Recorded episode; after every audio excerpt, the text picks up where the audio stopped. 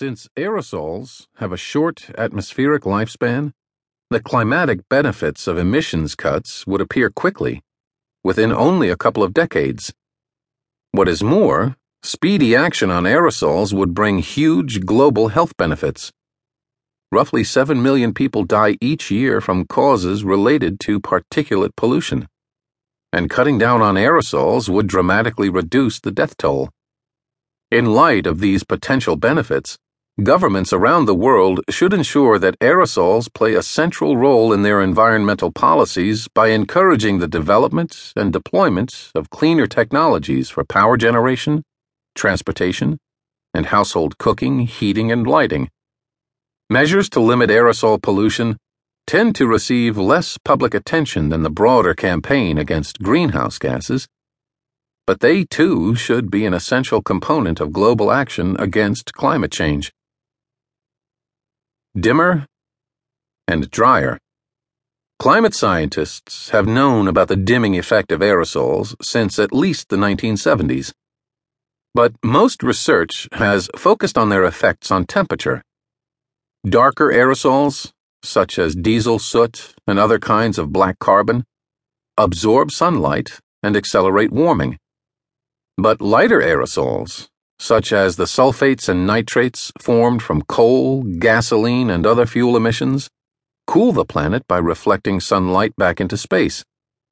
That explains in part why the world hasn't seen more of a temperature increase from the greenhouse gases already present in the atmosphere. This masking effect is powerful enough that some advocates of geoengineering have proposed injecting more reflective aerosol particles into the atmosphere in order to cool the Earth. Focusing on how aerosols affect temperature, however, has distracted policymakers from the important and distinct effects that aerosols have on the water cycle. These effects are most pronounced in the Northern Hemisphere which is the source of most of the world's aerosols and thus suffers the most dimming from these pollutants. But because air currents tend to carry pollution, water droplets, and water vapor far from their origins, aerosols produced in one region can also affect rainfall far afield. Since the 1880s, when reliable record keeping began, global temperatures have increased by about 0.9 degrees Celsius and as the planet has warmed, rainfall at latitudes above 45 degrees has generally increased.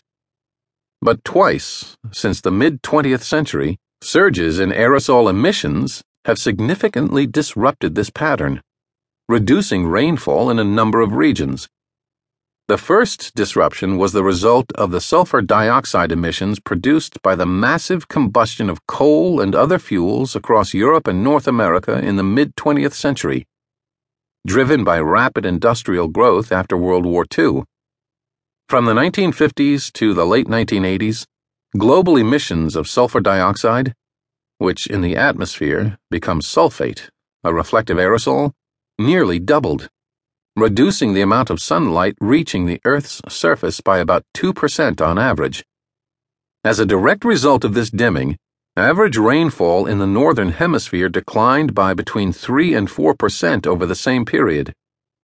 Indeed, there is strong evidence that sulfur dioxide emissions in the United States and Western Europe contributed to the Sahelian megadroughts that began in the 1960s and continued through the 1990s, a period during which precipitation in the Sahel and some other parts of sub Saharan Africa fell by between 25 and 50 percent relative to 20th century averages.